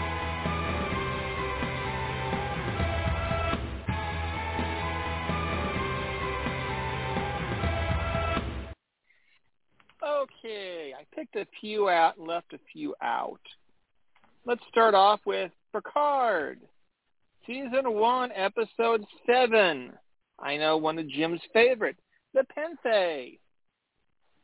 That was a big discussion of Riker and Troi and their opinion about their home there. Star Trek II, The Wrath of Khan. As we discuss, we discuss override codexes. As in that episode, they talk about taking over the uh, Reliant. As in this one, Picard attempts to use his code to take over the ship. TNG's Parallel, Season 7, Episode 11, an alternate universe where Worf and Troi are married. And that starts to explain Worf's conversation when he releases Troi and Riker and all he was saying to her. A little kindling of a once romance. Lower Decks, Reflection, Season 3, Episode 5. Very similar to where Data and Lore have their talk and their issues. In fact, while we're in that realm, let's talk a few of Data's memories. You see Sherlock Holmes' pipe. Elementary, my dear Data, Season 2, Episode 3. You see the memory crystal, Tasha Yar. Skin of Evil, Season 1, Episode 23. And The Most Toys, Season 3, Episode 22. We see the deck of cards, reminiscence of multiple poker games, sometimes played with the crew. Once David even was playing with some of the great minds, including one that was still living at the time and of course Spot. His Spot's first episode was Data's Day, season four, episode eleven, and seven other episodes plus the films. The one I kind of threw in there was Picard's Hide and Seek, season two, episode nine. This is where Picard opens the door and lets go of one of his secrets as Jack's getting ready to open one of his secrets. So we can move on to discussion. So let's dive right in and talk about the episode. The phone number here is six four six six six eight two four three three. We'd love to hear from you guys. What do you think is going on? So uh, let's let's dive in and talk about this one. So I think like uh, Charles just mentioned the the scene where Riker and Troi are on Vadic ship, and uh, you know they they think they're going to die. They're getting ready to die, and all of a sudden, the, the guard opens the door, and a bat'leth, no, I'm sorry, a mek'leth, goes through the guy's chest, kills him, and it's Worf. They escape, and then Worf starts turns to Troy, and I, I can't remember what he said, but he says something like, for countless laps of the waves on the beach, I have waited to see you, and the rotations of the moon and the sun, and blah blah. And he's going off, and Riker's standing there like, really? Is this more of the torture? And that that whole interaction with with Riker and Worf and Worf and Deanna just had me just laughing. I was just on the floor, and yeah, I was like, wow, this is so funny. And the way Riker well, Jim, played how it. Many of, how many of us actually remember the relationship that one, at one point that Troi Mhm. and Worf had? I think a Well, lot I of think- us had forgotten that forgotten that relationship. Well, and to me, Charles, that's like the special thing about this scene in Picard is that if you do remember that, you'll know that, you know, Worf is not being romantic in this moment. There's no like like there Riker of course takes it personally because he's Riker, and that's the way that he Yeah. would interpret that no matter what because him him and Worf had a little bit of a row about Deanna back in the day, but like that's not where Worf's coming from. He's coming from the fact that he really respects and really loves not as a partner but like loves Deanna and learned a lot from her back in the day and she was probably instrumental in his transformation into samurai Worf which I think so cool that they gave him that moment to like almost thank and honor her for that contribution to his life. You know. Yeah. It was good. It was good. And right before that, though, we find out that neither one of them wants to live on Nepenthe. They hate it there, um, which was Yeah. interesting. And the one thing that I found to be the most interesting uh, was the fact that right, Deanna Troi used her Betazoid abilities to steal Riker's pain over the death of Thad. And that's what drove Riker away because he needed his pain like another Starfleet officer that we all know and love who said, I need my pain in one of the best Star Trek movies ever made, Star Trek Five, The Final Frontier. Oh. And Riker, Riker needed his pain too, and Deanna Troi took it away from him, and that he never got a chance to deal with it, and that's what caused him to run away. I thought that was a really, really good scene right there. Yeah, Jim, they sort of they sort of like hinted at it a couple episodes ago that that was what was going on, but in this episode they absolutely spelled it out, and I loved that coming from Riker because to me Jonathan Frakes' delivery, that whole speech where he sort of talks about the fact that he he needed his pain and that she was she was dulling she was dulling his pain because she cared about him and thought that's what he needed. And he was like, no, I didn't need that. And the problem that we see here is that there was lack of communication between the two of them. Deanna was trying to do the right thing. Riker was trying to do the right thing. And because they didn't effectually communicate with one another, likely because they just lost their son and they were both in absolute emotional distress, you know, neither was able to provide what the other one needed. And so they they moved on and and I love this kind of coming back together. There's it's you know the way they storytell in Picard here is that we get several snippets of scenes of these two together, but the through line kind of ends in that you can't skip to the end of healing, right? You we learn that you really as a human being you have to go through the whole process. Nobody can take it away from you. Nobody can make it better. Um, but people out there can share that burden with you. Um, and Deanna tried to take it away in some ways. She she says share, and I don't want to like be too down on Deanna because from her perspective, she was trying to help Riker out, and, and she actually says in this episode trying to share. But yeah, I love that that cultural diaspora between the Betazoid and the human. The human saying, "Listen, I need my crazy emotions because if I don't go through the pain, I can't get over the pain." Just like hmm. Captain Kirk said in Star Trek Five: The Final Frontier. Absolutely, one of the best Star Trek movies ever made. Okay, And there Jim, we are. that's enough now. We're- Let's move on. All right, man. You know, there's a there's That's there's enough. deja vu, and then there's ad nauseum repetitiveness. We don't want to yeah, fall yeah, into yeah. the second one, do we? Come on. It's, uh, holy Mary. we need the pain, though, right? we need to kind of pay. like inva- I hope Oh, that we got the pain. I'm points that I telling you. There's no doubt about that. We got We- the Plenty pain. of pain. Plenty of pain. The pain So- has been acknowledged. So I got a quick pain. question about that whole Nepenthe episode and this whole conversation with Riker and Deanna. W- did they ever mention anything about their daughter? Whatever happened to their daughter? Why Yeah. wasn't she ever mentioned? No, they mentioned her in this thing. They they actually in this episode they specifically mentioned her because Riker is worried about dying, and he's like, "Listen, if we both die, it's going to be all by herself." So we know that Kestra's out there, somebody's watching Uh, over her or something like that. But they specifically do address her in this episode. Okay.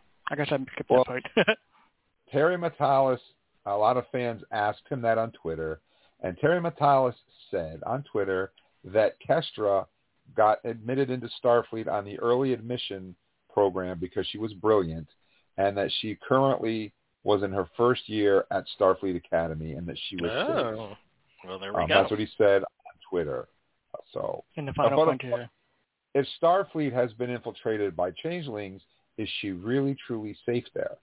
That's no, but it means that she's ready to kick ass in Starfleet Academy. Yo. Yeah, I That's can true. imagine seeing that. That's right. That's Uh, right. So let's talk about Vadic. So uh, uh, one of our fans said that Vadic had the best line ever before uh, uh, she got sucked into space. Correction, you know, blown into space. And uh, when Jack puts up the force field and seven of nine is in there, and she she says, "Get off my ship." And they open up the portal, and she looks and she says, Yeah. and you know we can do this because because we're not under FCC guidelines, so we're, We're not a family show. this. That's right.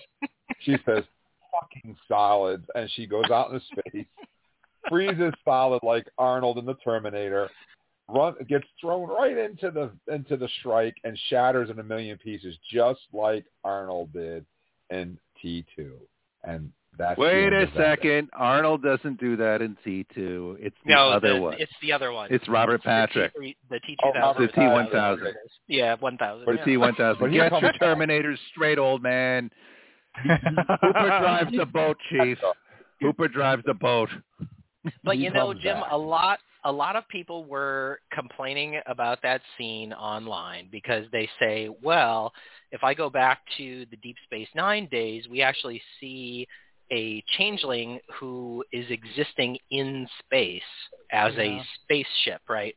And so I think it's important to to note that this is one of those places that the changelings that we're dealing with now diverge from the Odo Great Link changelings, and I think there are actually a few things we can talk about on today's show about ways in which these changelings differ from our classic changelings, but certainly this, you know, unable to survive in space is one aspect. Being stabbed through the heart by a mek'leth and somehow dying is another thing, right? Like Odo would have never died by taking a, a, a blade to the chest. Like that's just that you can't kill a changeling that way. So it's just important for people to understand that yes, they're changelings. Yes, they can change their shape. They have the um, whatever that is, the enzyme. They talk about it in Deep Space Nine. There's like a special enzyme that they have. It's like morphogenic enzyme or something like that that they they have that allows them to change.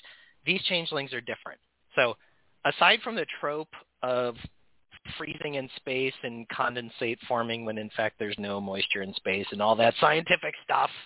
I liked the kind of like dramatics of the classic. You know, some people think it's tropey. I didn't mind it. I don't know. It was fine. Like Well, seeing yeah. Vadic shattered in that way was kind of satisfying, strangely. Yeah, I mean, like you were mentioning that they're different, and like what Dr. Crusher described, that they actually have blood now, and so blood can't survive in space. I would agree with that. So, Yeah, It and was it's just cool. like if you really get into the science of it, like as she's freezing, there's ice crystals forming on her body, which i i uh, look look it up. Like that wouldn't actually happen in space. Like most likely, if you were to die in space, what would happen is you the pressure in space is is a vacuum, right? So you're it's more like um oh, Total Recall, where you know Arnold's eyes start to bulge out of his head because there's no atmosphere. It's like that.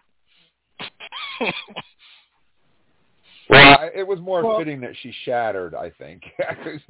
It was- well, I mean, it was fun. It was But like, you know, I mean, like guys, said, it's you got sort of- yeah, you're getting all uh, all scientific realistic here. I mean, no, that's never forget like the the, the mantra that drives 98% of all decisions made in Hollywood, basically, right? It's just like, will this be cool? Do I think this is cool? Right? No one's cool. ever looking to see scientific. They're like, It is cool. this cool and will it be fun?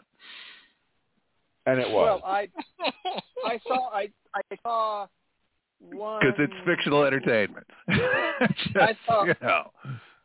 I saw somebody who did a freeze frame in there, and they said one she shattered, you saw at one point her face still floating away, and making people wonder did she completely die or not. well, my bet would be yes. I was, Yeah, with- I would think so. That's a stretch. That's a pretty big stretch. I think you know it's uh she's dead. Yeah. You With know. only two episodes left, I I I, I think she's dead.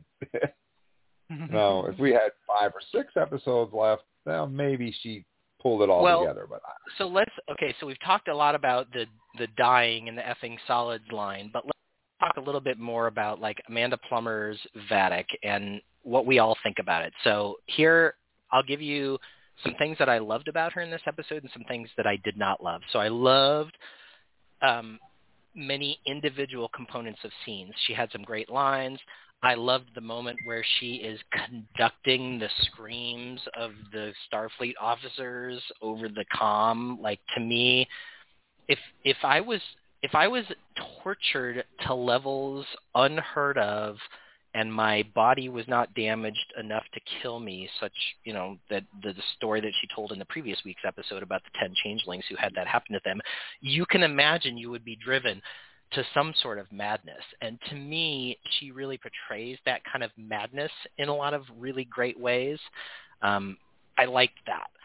What I didn't like was that they kind of take that and they turn it into a caricature sometimes. So we've talked about the mustache twirling villain, and I think that we see parts of that coming up in this episode, like when she's she says that line, she's like Jack in the Box, pop, pop, pop.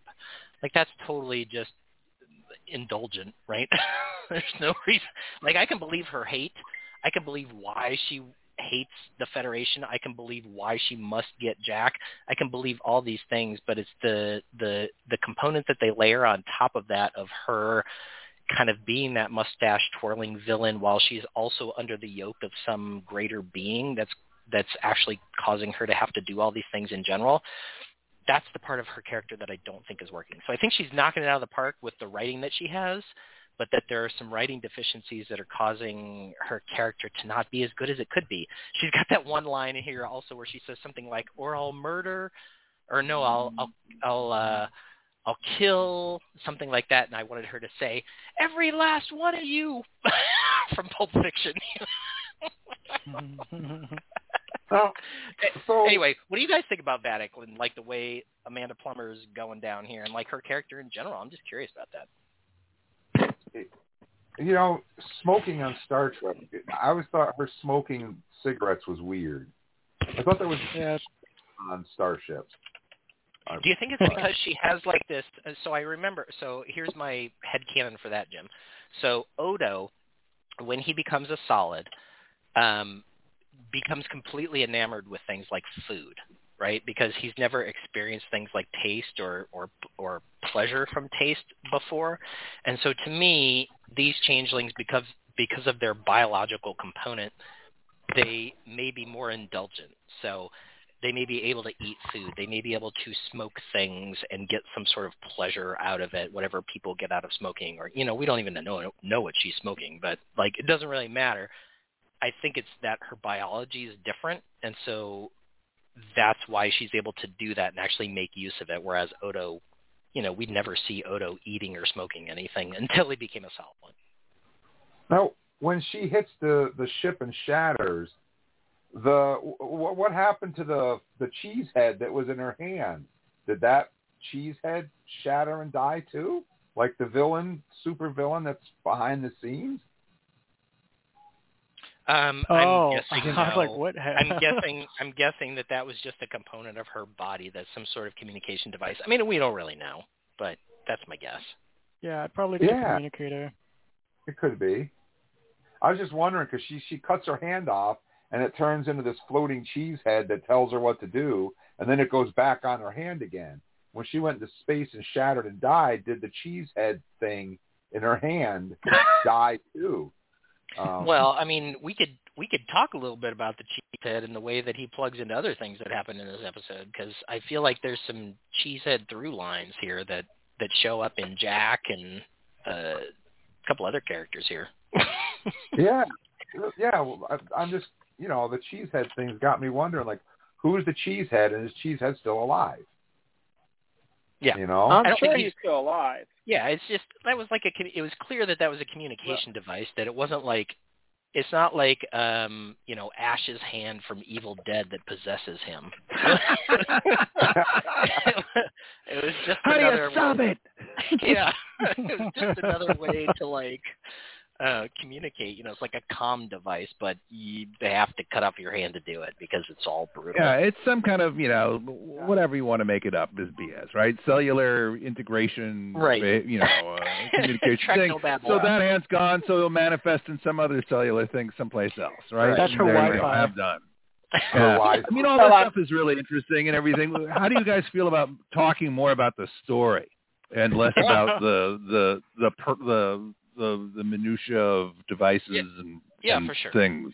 For sure. Yeah. Um, I would love to hear everyone's thoughts on this because uh, I'm, I'm, you know, I'm over Vadic. I'm, I'm, I'm happy that Vadic's no longer part of the story, hopefully, and we're moving on to find out what's really going on in there with with Jack and everything. And boy, if there was a common thread in the uh, comments this week, Eric, it was that people are so tired of not knowing. Yeah. Double cliffhanger sucks. What's really going on? So um, hopefully, uh, now that Deanna Troi is here, she can get to the bottom of things and uh, find out what's really happening.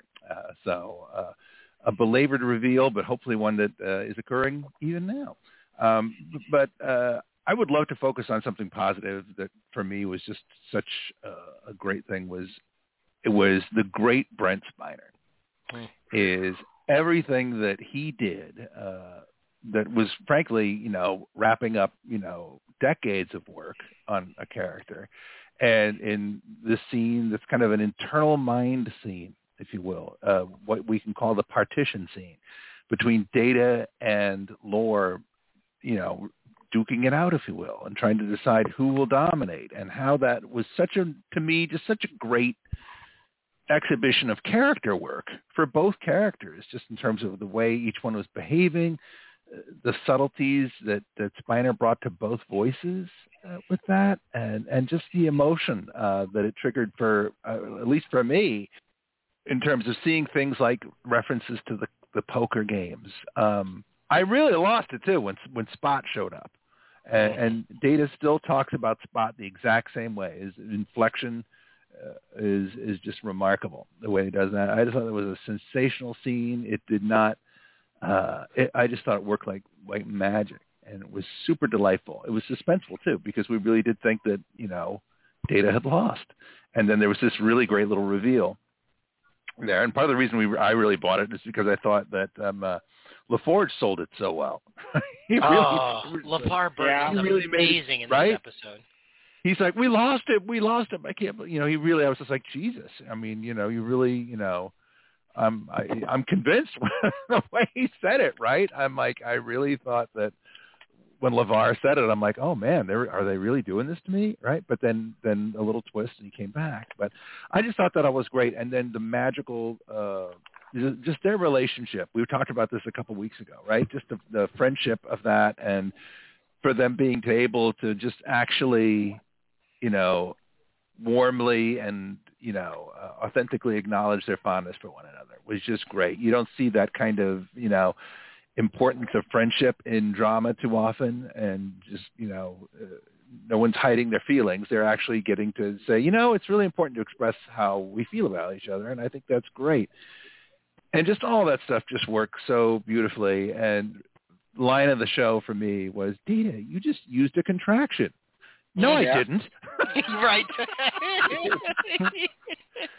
you know, playfulness, playfulness from Data, and, and just with magical comic timing. So for me, that just that whole sequence with you know, daring to reactivate lore and and the problems that could cause, but realizing it's their only shot, and just I thought that was just great, and the suspense on everyone's face. uh watching to see what happens, just looking at Brent Spiner and watching like Beverly and Picard and everyone just going, well, shit, what's going to happen? Oh my God.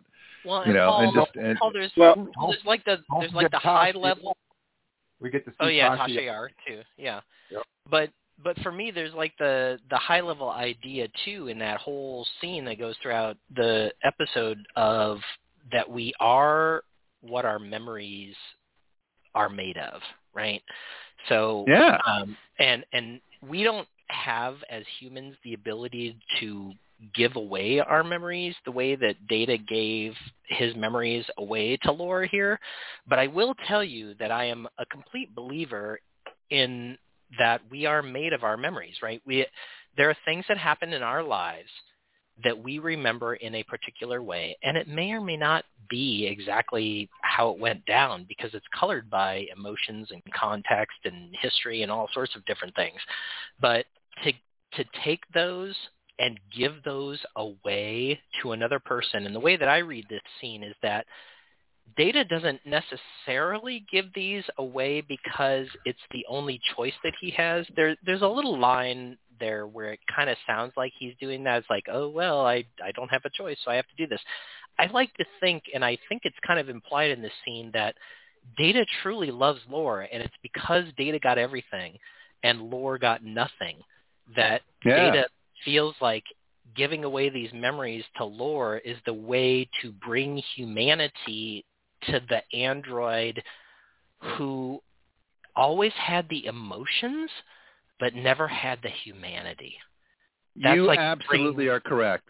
Yeah. Because, I mean, especially Spiner's delivery there, man, where he said when he's when he says to Lore, he goes, he goes, "Why are you doing this?" He goes, "Because you had nothing." And the way he said that was with such genuine Yeah. emotion. I thought Yeah. he's not Right. tricking Lore there. He's really not. He's just genuinely.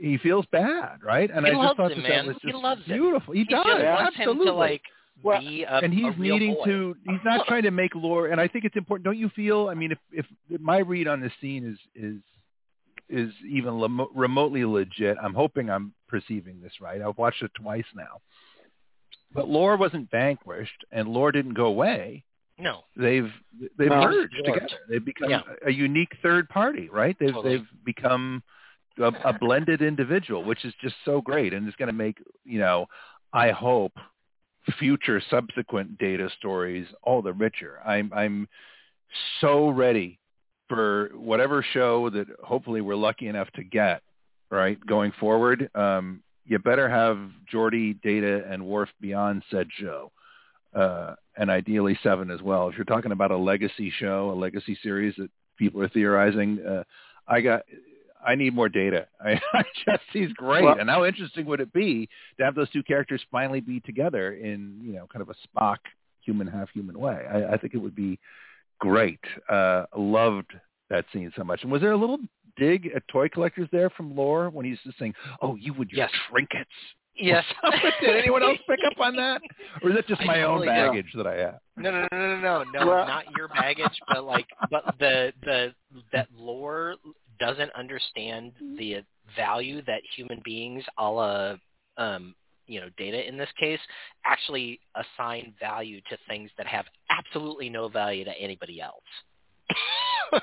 right? Yeah, yeah. That's the thing. Absolutely. beings He's a Like, I say- sentimentalist. he is Yeah. a sentimentalist. Oh, And, there and we it's just go. like that is Well- how he is. That's his way of reminding himself of meaningful beats for him through his journey in the human experience, the journey to I think- become human.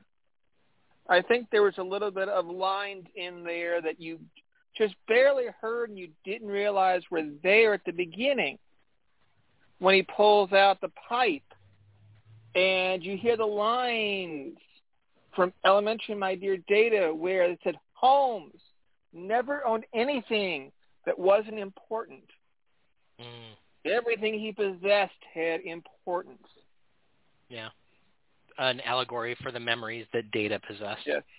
Yeah, And, exactly. And and Paul, I know you don't like kind of the spoiler bits, but when this season's over, you have to go back and see the Ready Room with Brent Spiner because he talked about. oh, I, I would love to. I would love to. I would. I will talk about- absolutely do that. He talks about how he set the scene, and occasionally they had somebody spot for him the other character, but to be passing these lines back and forth between himself just shows what fascinating actor. Yeah, it's seamless. It's seamless, is. right? And they they did a great job. It's just you know, I mean, I, you know, it's just uh, I couldn't agree with you more. You know, I just think it's great. I will absolutely go back and watch that once the spoiler potential's gone. I don't have Okay, so about Paul, anything being telegraphed, right? But it's just like you know, it's just people say, you know, anyone who ever is like, oh, you know, I mean, you hear a little negativity out there, right? You know,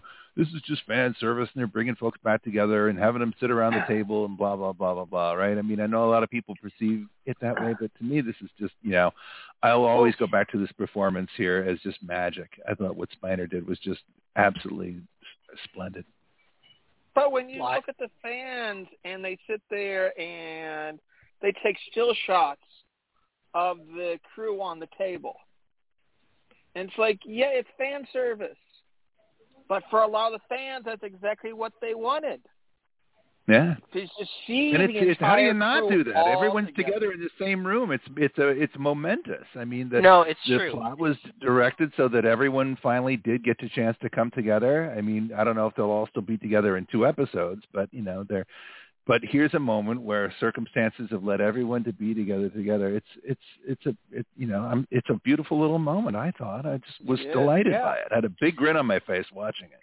I'll just tell Well- you though, Paul, that like in season one, Data's death to me was one of the most moving parts of any Star Trek series ever, and I I loved that entire concept and sequence in season one. So here's what I'll say: I cannot disagree with you about this episode. I loved absolutely everything that they did in this episode, and it kind of feels like they, you know, brought data back from the dead one more time. And it it just like Mhm. that that part of it to me um cheapens the legacy of season 1 Picard's send data send off which which like literally brought me to tears when I watched it. Like it was so emotionally impactful and I loved it so much. And so I, I like I said I don't disagree with you. I love that Data's back. I love the new Data lore. um, Because I kind of feel he- like uh, it's interesting that you bring that up, man. Because I kind of feel like there's, you know, uh, when it's convenient, I almost kind of feel like they, uh, in the mindset writing season three, I kind of feel like they willfully ignore a lot of what happened in season one and two in Picard when it's convenient, Absolutely. right? Well, absolutely. that, that's that's not true. We certainly see that with the relationship between Seven and Raffi, right? Where they just kind of, well, we're just going to pretend that never happened, kind of a thing, right? Or just drive by it really quickly. But, uh, but it's just like, to, I- it's like I think that you know, I mean, I I, I barely even remember season one, right? I I got to go back and watch some of those again. I just, you know, Jim's expression about being long in the tooth. I I just feel like this this season has somehow just pushed everything else out of the way in my head. In terms of my Picard space, right? It's just Well, crazy because it's just Picard does say to Data when well, I, I, he's not Data. He's something no, else. I know. I know, But but, when it's he said- Data. Come on, guys. Says No, that- I he understand Data- it's different, but it's the same. he says to makeupless Data, who now doesn't wear makeup anymore, uh, just contacts, and he says to Data, he's you know he says, well, you know, I upheld Data's request and unplugged him, and because he wanted to experience death, and he acknowledges that from season one. He and did. this version of Data says to Picard, he says that version of Data is gone, and this version of Data appreciates what was done for that version. So they do acknowledge that. They do bring that up. They they totally do, Jim. But this is the second. Like Picard is the first character that we killed off. Well, yeah, we we we, we killed him off. We brought him back as an android or a golem or whatever, and we've we killed off Data once in a movie. We killed him off again in Picard season one, and now he's alive again. And yes, there's an acknowledgement that it's not the same Data. I'm not saying guys, I want to tell you that I'm all in on this episode. I just want to acknowledge the fact that they have brought data back multiple times right now because it's convenient for storytelling and nostalgia. Oh yeah. It's like I I feel like you know like whenever I I I totally see what you're saying and I and I in a lot of ways agree with it. Probably in ways that might be annoying, but you know that's how I am. It's just like it's like when whenever data references you know B B four, you know I, I kind of like you know uh, I that just name always just drove me nuts because I'm like that's just like you know it's it's so silly to me. B four. I mean, I don't know. Come on, but you know, it's just and it's. I think a lot.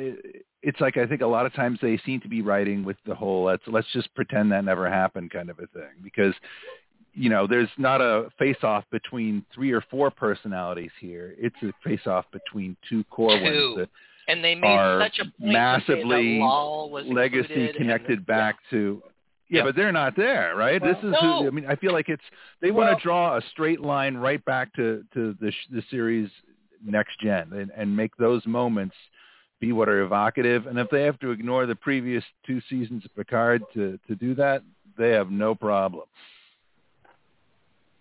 Well, I okay. Let's bring up Lal because I think I caught a point in the discussion. because Data talks about I'm I am a let's say matrix of Soong's and Soong's technologies. Well, thing is, Lal was not a Soong project. Lal was Data's project. So she is incorporated as part of her memories. He's not part of the Soon group because it was the it was the it was the beings that he created, Soon created, not the ones that included what Data had worked on. But like a granddaughter of Soong. Right.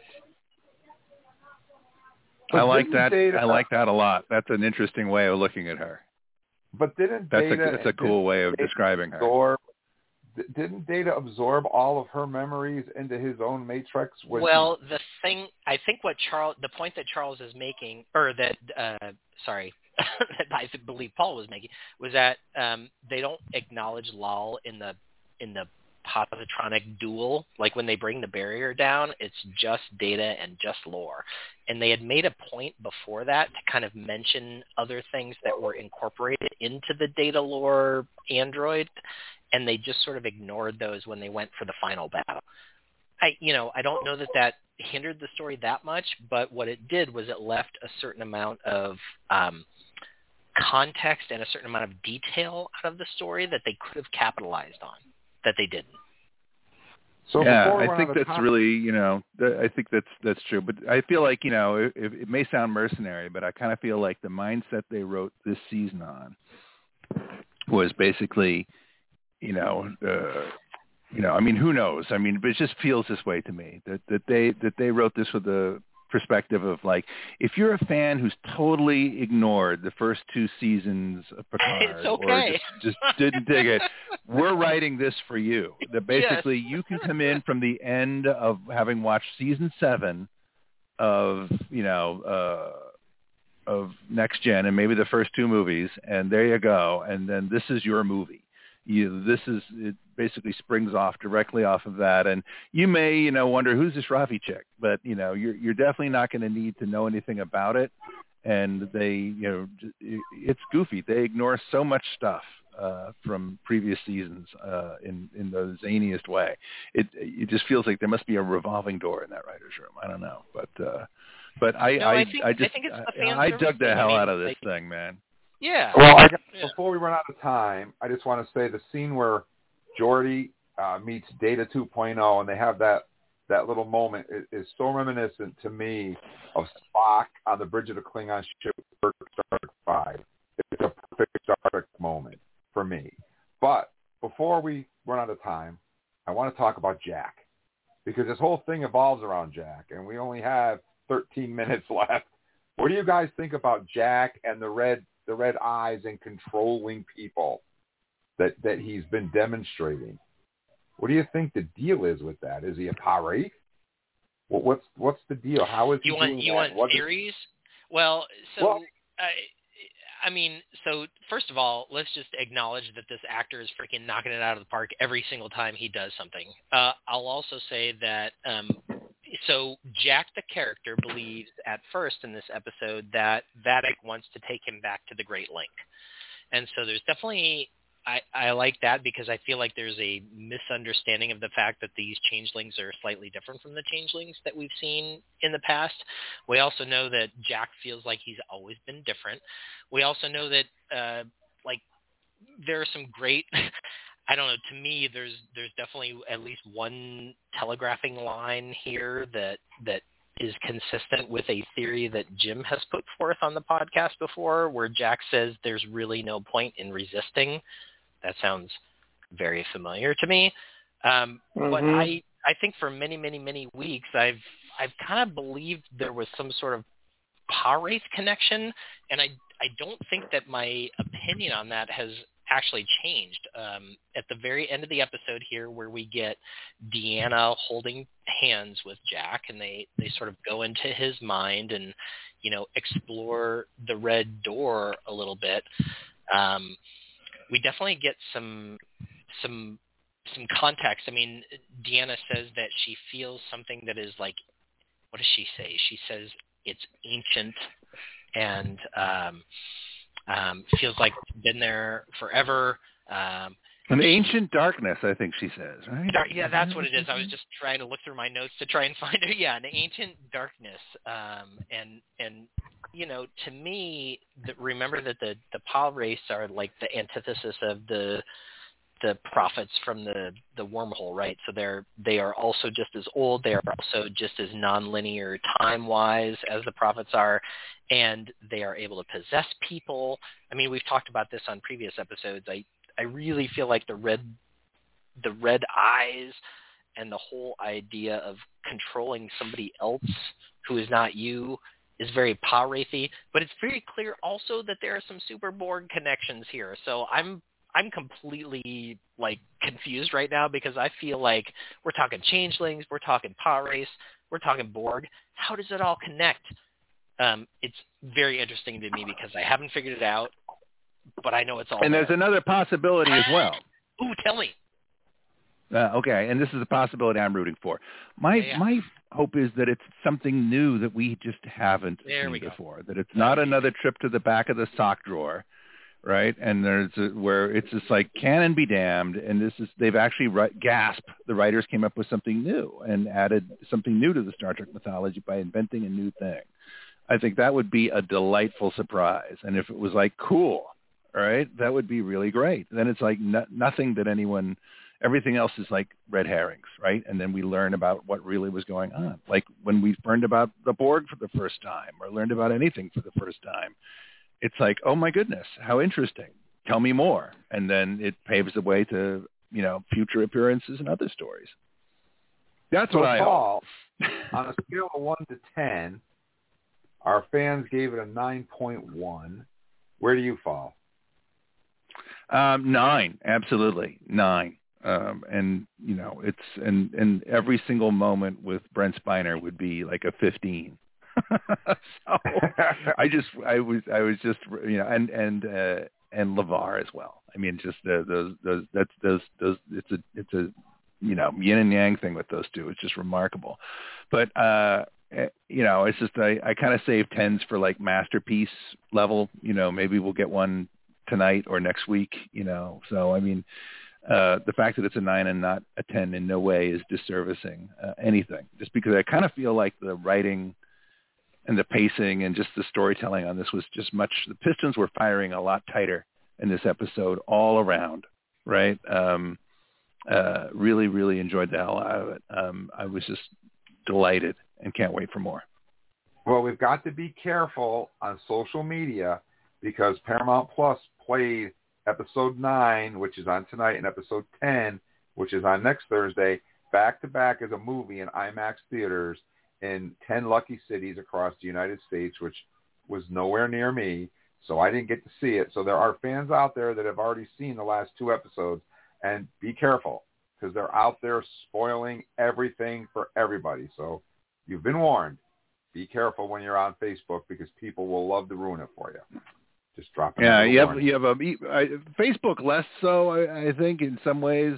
Fortunately, most moderators are pretty good about stuff, but Twitter, stay the hell off Twitter entirely. Um, fortunately, I some some good gatekeepers are kind of helping you know warn folks off. But uh, I know I don't know what it is, but I know there's some big ones about today's episode that people seem very worked up about. So yeah, stay Yeah, off Twitter so- would be my advice Be be for sure. Very careful. David, how about you? 9.1 for the fans. What about you? Ooh, um, yeah, I'm giving this one a pretty high score. Um, I don't think I'm going to give it a 10 per se. I was a little disappointed that, um, I mean, I kind of agree with everything, everything that you guys have been talking about, like you know, data returning and everything. But I was hoping that actually lore and data would have survived rather than just data. But like you guys mentioned, that they're probably all just connected at one. Um, the thing is, is though, to me, I, I, I don't know. The things that kind of made it not so much high score for me was it is dragging on. I do agree with some of the fans. It, the cliffhangers, uh, especially like last week's episode, or not last week, but the week before last week, you know, they, they just had cliffhangers after cliffhangers. And it was just like, Okay, so there's only two episodes left. It really sounds like it's gonna it's gonna really uh, go by really fast if they don't come up with something new. But I'm hoping something new is behind the red door, and I'm actually hoping it is the Power But I'm also hoping it's Species 8472 or the Tribbles returns. I don't know. I mean, Tribbles. Dude, the thing though, the, the thing for me though, for, for this episode, it was just like, it, it, it does seem like it's going by really slow. They could have put in a lot more to me, for me, uh, in my experience. I, I don't know. It just seems like it's going by really slow. I'm hoping this episode tonight will be very different. Um, yeah, I, I I'm actually going to be giving this episode a 9.5 just because I'm a little disappointed with how slow paced it seems. But everything else is great. I, I, I like I like everything. I like the conversation between all the the legendary characters when they're in prison at the table. Um, you know, this throughout the whole episode and the like what uh, Paul mentioned. You know, Geordi sold it when we all thought Data was going to go away you know, it was just the acting is, I think, probably the best episode uh, uh of this season that the acting probably sold for me. So that's uh, okay. I'll give it a nine point seven. How about that? All right.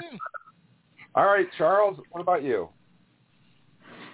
Okay. Well, thanks to our friend Nate, uh, the IMAX is next week, not this week. So whoever's spoiling it just got a view of the last two episodes. Uh, this episode, I looked at it and then had to go all the way to the end credits. Like, okay, I got to see the end credits. Who directed this thing? It's like, was this another two take Frakes? And looked at it like, it's not. Wow, this this one felt like a two take Frakes episode. We talk about the cliffhangers. Well, we didn't have Riker last week. We didn't have Riker the week before, so we could tie the story even better the following week. They like stretching those ones where it's like, okay, there's a cliffhanger, but we're not going to give it to you next week. We're going to wait till the week after and keep you hungry for these. And I think they're really doing a good job of keeping us going and doing it. And as Eric said, there's that one line that still gives me the hint that Borg is somehow involved. But it's going to be a definite we'll see on it. Uh, surprisingly, I put my score down on my paper before David mentioned his. And David copied my score down. Because I was thinking, man, 9.6, 9.7. Nah, I think I'll stick with the 9.7. That's Not because i I'm telepathetic. Telepathetic? Not a 10. giving him just that little bit of room to make that perfection. All right. Well, how about you, Eric? What do you think? Oh man, there's so much to love, and then a couple of moments. Didn't talk about the execution of Lieutenant T'Veen, who I was hoping was actually going to be part of whatever the next series was. A little Yeah. that, uh, but you know, um, some good stories here. No question, some fan service going on, but I don't dock it because of that. So I kind of feel like I'm with the fans. Like it's a slightly above a nine for me, uh, but definitely not a ten. So uh, nine point one. There you go. Well, I I got to say something we've talked about before, but we didn't touch on, and that's the music. Outstanding Oh. again. The Yeah. theme. I mean, we hear the uh, classic TOS uh, bridge sounds at one point when Vadic is executing T'Veen. We hear the old bridge sound. We hear a lot of music, uh, familiar theme songs throughout. I mean, they really knocked it out of the park with the music in this Well, one. Jim, what about And- horns? yep. Just the timing of the horns in a couple of scenes. there uh, the scene where Vadic, think back to when Vadic first makes her appearance. She lights the cigarette, and they're showing the reflection in the dome of the Titan. Does anybody remember the music that was being played at that particular point? It was First Contact, the Borg theme from First Contact. Um, so I loved it. Loved the music. I think they're doing a spectacular, spectacular job with the music. Um, the episode itself, I'm, I'm really a little bit. I've said this before. I'm going to say it again real quick. I, I really wish that they weren't so slavish to their 45 to 50 minute time frame, because a lot of fans have mentioned, oh, a cliffhanger, oh, it's moving too slow. You know, if they just put like say five more minutes into each episode and wrapped up some of this stuff, I think they could make it more cohesive instead of cutting it exactly at 48 minutes. Um, is that a bad thing? I don't know, but it's just something I've noticed. Game of Thrones doesn't do that. The Last of Us doesn't do that. A lot of the more popular streaming shows don't do that, but for some reason Paramount thinks they just have to cut it at that time frame. Don't know why. But all that being said, the death of T'Veen, uh, I kind of was hoping we'd see her again. Uh, the death of Vadic was awesome. Seeing Tasha Yar was awesome.